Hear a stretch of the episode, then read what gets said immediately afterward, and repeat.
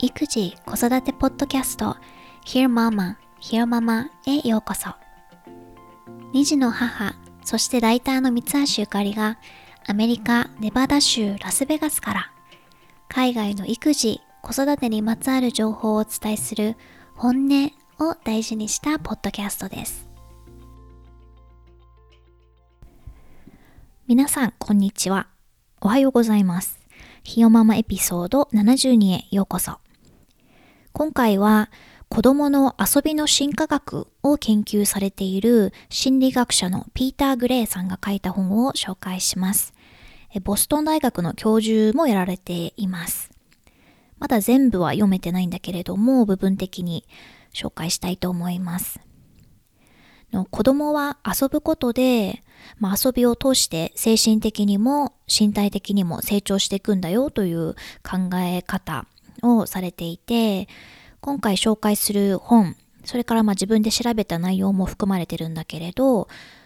Free to Learn、訳すると学ぶための自由という一冊です。で、この先生には取材をいつか打診したいなと思っているのだけれども、まずはもう少し本を読み込もうという感じです。で、本の出だしが結構インパクトがあって、ご自身の息子さん、当時9歳だったのかな、が学校ですごく反抗的で何度も呼び出されてっていうエピソードから始まるのね。で、反抗っていうのが、例えば先生に算数の問題をこういうやり方で解きましょうって習ってるのに、あえてそれとは違うやり方を自分でやって、で同じ回答にたどり着くみたいな、そういう反抗の仕方、賢いよね。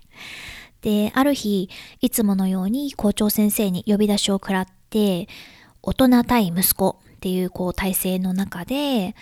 息子さんにGo to hell、 もう地獄に落ちろって言われたんだって。で、その時にもう涙が出てきたと。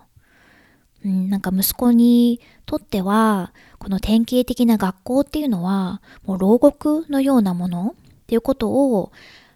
やっと認識せざるを得なかった。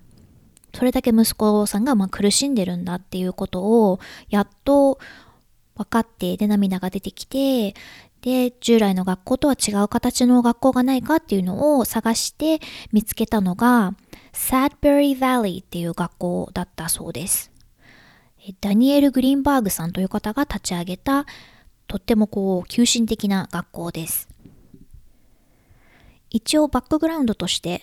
話すと、日本ではほとんど実践されていないみたいなんだけれど、アメリカにはホームスクーリングとかアンスクーリングっていうムーブメントというのかな、教育の仕方みたいなものがあって、学校に、いわゆる学校っていうものに行かずに家で子供を教育するっていうものなんだけれど、で最近はコロナの影響があって、アメリカの家庭の 10% がホームスクールさせるっていう結果もあるくらいです。で、著者の息子さんが通ったサルバリスクールはそういう中でも特に急進的で、一切のカリキュラムがないそうです。で、子どもたちがお互いのインタラクション、やり取りの中だけで学んでいく場所で、助けてって大人に助けを求めて初めて大人がね、助言したりとか手伝ったりをする。で、子どもたちが自分たちで学ぶから、200人の生徒に対してスタッフはたった10名で、大人が子どもに何かを教えるわけではないので、先生という呼び方はせずにあくまでスタッフと呼ぶらしいです。一般的に学校と言われるものに全く当てはまらないし、一見すると子どもたちはただ遊んでるようにしか見えないんだけれど、その環境で子どもたちはきちんと教育されていると。でもそもそも教育って何ぞやっていうことに関して著者はこう定義しています。 Education means to learn things that helps you to live a meaningful and satisfying life, to be able to support yourself, a life that you're contributing more to the world than you're taking. 教育とは意味がある、実りある人生を送ることに役立つことを学ぶこと。自分で稼ぐこと。それも学ぶし、自分が受け取るよりも多くを社会に対して貢献する人生を送るために必要なことを習得すること。これが教育だというふうにピーター・グレイさんは言っています。子どもたちは具体的にどう遊んでるかっていうのを著者と教え子が100日以上学校で過ごして観察したんだって。子どもたちがどんなふうにやり取りしてるのかなっていうのを見て、お互いが学び合ってるっていうのを目の当たりにしたと。サッドベリー・ヴァリーという学校はもう50年以上の歴史があるらしいんだけれど、この学校を立ち上げた、学校っていう言い方があんまり良くないのかもしれないけど、設立者がその成功の理由を子供を年齢で分けないことというふうに話しているそうです。4歳からティーネイジャー、15歳とか16歳のティーネイジャーまでみんな一緒に学ぶんだって。それを年齢で分けるってことをしない。で、彼らの様子を観察して分かったのは、年齢の違う子どもたちがお互いから学んでいて、例えば小さい子は大事なスキルだったりアイデアをもっと上の子に教わる。別に上の子たちは教えようとしてるわけじゃなくて、遊ぶことを通して結果的にそうなってる。で、反対に上の子たちは小さな子と遊ぶことでクリエイティビティを得ていたり、リーダーシップの取り方だったり、人の面倒を見るっていうことを学んでたりする。もう一つ、さっき別に子供に教える立場ではないので、先生はいなくて、いるのはスタッフのみだという話をしたけれど、スタッフは生徒たちが投票して決まるそうです。子供もスタッフも全員が一人一票を持っていて、圧倒的に生徒の数が多いので、結果的に子供たちが誰がスタッフになるかっていうのを決めるっていうことになるよね。で、他にも学校でみんなが気持ちよく過ごすためのルールだとか、学校の予算の使い方なんかは学校委員会で決められるけれど、それも生徒とスタッフが参加して運営されているそうです。で、親はお呼びでないと。で、誰かが悪さをしたとすると、それをどう処罰するかっていうのを決めるのも幅広い年齢の子どもたちからなる委員会だそうです。めちゃくちゃ興味あるんだけれど、もう急進的すぎて、だけど、ちょっと想像がつかないよね。実際どんな風なんだろうっていうのが文字で読んでるだけだと、いまいちあまりにも自分が受けた教育と違いすぎて、イメージが湧かないんだけれど、でも今では世界中にサドバリー式の学校があるらしいです。で、Google で検索しただけなので、自分で確かめてみてほしいんですけど、日本にもいくつかあるみたいです。でね、日本でいわゆる先生が教室の前にいて、みんな机を並べて同じことを学ぶ。で、何をいつ学ぶかっていうのも全部決まっていて、宿題が出て試験があってっていう、一般的な教育を受けた身からすると斬新すぎるなと思うけれど、ただこれまでひよままで紹介してきた内容で、子供は自分で学びたい、成長したい、何かをできるようになりたいっていう強い思いを持っているっていう話は何度も出てきていて、で、家で子供を親が見ているときは自分でその方針をとってできるけれども、小学校に行き出すと学ぶ内容が決まっているスタイルっていうのにも、だから子供はあくまで受動的に学ばさせられる、っていう環境になってしまうから、それまでやっていた教育っていうのを続けるのってなかなか難しい。で、著者のピーター・グレイさんも当時10歳だった息子さんがサドバリースクールに通い出した時は半信半疑だったらしいです。でも息子さんが自由を得て開花する様子を見て考え直したし、それを見てこれを研究テーマ子供の遊びの新価格っていうものを研究テーマにしようと決めたそうです。サドベリースクールみたいな斬新で急進的な学校に子供が通っていると、お家でもむしろ親がその子供たちの学校での自由度とか自分で何でもやる、挑戦してみるみたいなものに追いつかなきゃいけない。で、学校と家庭での子育てみたいなののギャップを埋めるっていう感じになって、必然的に見守る子育てっていうものをもう嫌でも実現するような感じになるのかなと思ったり、サドベリー式の学校は一般的な教育の真逆にあるようなスタイルなので、じゃあそういう学校で学んだ後ってどうなるのってね、例えば大学とかどうなるのとか、就職の時とかってどうなんだろうとかっていう疑問はあるんだけれど、でももしね、サドベリー式の教育を施している場所が近くにあったとしたら、多分他の学校と同じように一つのその候補に入れて考えてたかなっていうぐらいには興味が湧きました。最後に著者が本の中で読者に投げかけている質問を紹介します。自分が子供だった頃に一番幸せだった時を思い出してください。あなたはどこにいましたか？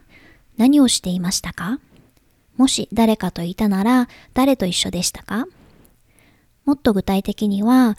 そこに大人はいましたか？著者で児童心理学者のマイケル・トーマスという人がこの、自分が子供だった頃に一番幸せだった時を思い出してっていう質問を、彼が講演なんかをする時によく観客に投げかけるそうです。で、答えというのが、子供の頃に一番幸せだった時に大人がそばにいたのかって聞くと、大人がいたと答える人は全体の 10%、残りの 90% は大人は周りにいなかったというふうに答えるそうです。ちょっと原文を読み上げて紹介しますね。That, according to Thomas,suggest that our happiest moments are usually those that are fully our own, the result of our own doing, not something presented to us by powerful others. トーマス曰く、この結果は、私たちが一番幸せを感じる瞬間は、それが自分だけのものであることが多いということを語っていると。自分が決めて何かをやったこと、それから幸せが生じていて、力のある誰かに提案されたものではない。力のある誰かっていうのは、大人に言われて何かをやった時ではないっていうことだよね。ピーター・グレイさんのこの質問への答えは、10歳だか11歳だったかの時に、春、まだ日が昇る前に、学校に行く前に一人で釣りに出かけた時だったそうです。暗い中で自転車を漕いで川辺まで一人で行って、その静けさの中に自分だけいる。で、友達は誰一人そんなに早く起きたがらなかったから一人で行ったそうなんだけれど、もう自分と川だけがあって、その時にすごく満ち足りた感じがしたんだって。それまでにないレベルで、この場にもし大人がいたらどうなっていたか。 There's no way I could have had the experience if an adult had been there with me. The adult, no matter how well-meaning and respectful, would have interfered simply by being there. I could not possibly have felt so tall if an adult were next to me. もしあの時、あの場所で大人がそばにいたら、同じ経験をすることはまずなかっただろう。大人はいくら彼が善意と敬意を持って接してくれてたとしても、ただそこにいるというだけでその瞬間を邪魔してしまっただろう。大人が横に立っていては、あんなに自分を大きく感じることはできなかったはずだから。録音後期、皆さんいかがお過ごしでしょうか。我が家は長引いた風邪もやっとみんな治って、ただ今度は長男くんが花粉症っぽくて、で花粉症って幼児もなるのって、なんか自分の持ってるイメージと違ってびっくりしたんだけれど、症状を見てる限り、なんか鼻水が出て涙が出てってなんかこうかゆそうにしてて、なので花粉症っぽくて、で子供の花粉症のお薬があるので、でアメリカらしいバブルガマ味の甘いやつを買ってきて、それを飲んでなんとかやってるって感じかな。ね、花粉のシーズンっていつ終わるんだろうね。夏とかまでだったらかわいそうすぎるんだけれど。さて、前回のひよママではオランダ在住の岡さん夫婦にご登場いただきました。パパの日とねママの日とか週4労働とかオランダの慣習には学ぶことがすごく多いなって思ったし、ああやって他のご夫婦が夫婦間の、トラブルというか揉め事にどう対応してるのかってあんまりね聞かないから、直接ああいう風に聞くことってあんまりないので新鮮だったし、とっても参考になりました。まだ聞いてないという方はぜひエピソード71かなを聞いてみてください。で、我が家も最近新しい習慣を始めました。何かっていうと、朝一、具体的には午前9時からの1時間強は私の仕事時間になりました。パチパチ。これまでってなんかその時々でタイミングがあったら私がちょっとオフィスに行って仕事するみたいな感じでやってたんだけれど、ほぼないに等しいというかうまくいくことが全然なくて、旦那氏のスケジュールも日ごとに違うし、あといざ旦那氏に次男を見ててもらうってなっても次男くんがねぐずったり授乳しなきゃってなったりしてて、でなんでもっと早く気づかなかったんだろうって話なんだけれど、一日のうちで次男くんのご機嫌が良くて、かつ授乳も終わっていて、私が確実に自由になれるっていうのが、この午前9時ぐらいなんだよね。なので旦那氏はその朝の1時間ぐらいは次男を抱っこ紐にくくりつけて散歩しながらできる電話会議とかを入れてくれて、朝の1時間だけでも仕事ができるという喜びを久々に味わっています。今のところ1週間半ぐらい続いてるかな。今朝もやりました。一番大きいのは気持ち的な余裕というのかな。いつもは、いつ原稿に手をつけられるんだろうとかって一日中思いながら過ごしてたり、ちょっとした空き時間があるとちょっとやろうとしてでもうまくいかなくてみたいなので、もどかしさもすごくあったし、あとはもう自分だけでね集中して仕事ができる旦那氏がすごく羨ましかったりっていうのがあったんだけれど、決まって朝のその1時間だけでも仕事ができるよっていうのが分かってると、その時間が終わった後ももうね焦ったりせずにできたっていう風に一日過ごせるし、旦那氏に協力してもらってこの習慣を始めてから少し心の平穏が訪れた感じです。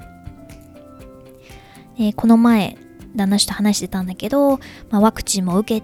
てコロナが落ち着いたらコワーキングスペースとか借りたいねみたいなことを言っていて、そもそも次男くんをプリスクールに週数回とか限定でも預けられるようになってからの話なんだけれど、あと授乳が今もう彼はボトルとか粉ミルクは受け付けないので、卒乳をした後だからまだ先だけれど、なので妄想の範囲なんだけれど、数時間でも集中できる時間ができたらもう夢のようだよね。調べてたら日本にもあるコワーキングスペースの WeWork がこっちにも、ラスベガスにもあるみたいだし、あと女性専用のコワーキングスペースなんかもあるみたいなので、It's free to dream。 夢を見るのはただなのでね、ちょっとそんな先のことを妄想しながら過ごしたりしてます。今回もHere Mama を聞いてくださってどうもありがとうございました。ではまた次回お話ししましょう。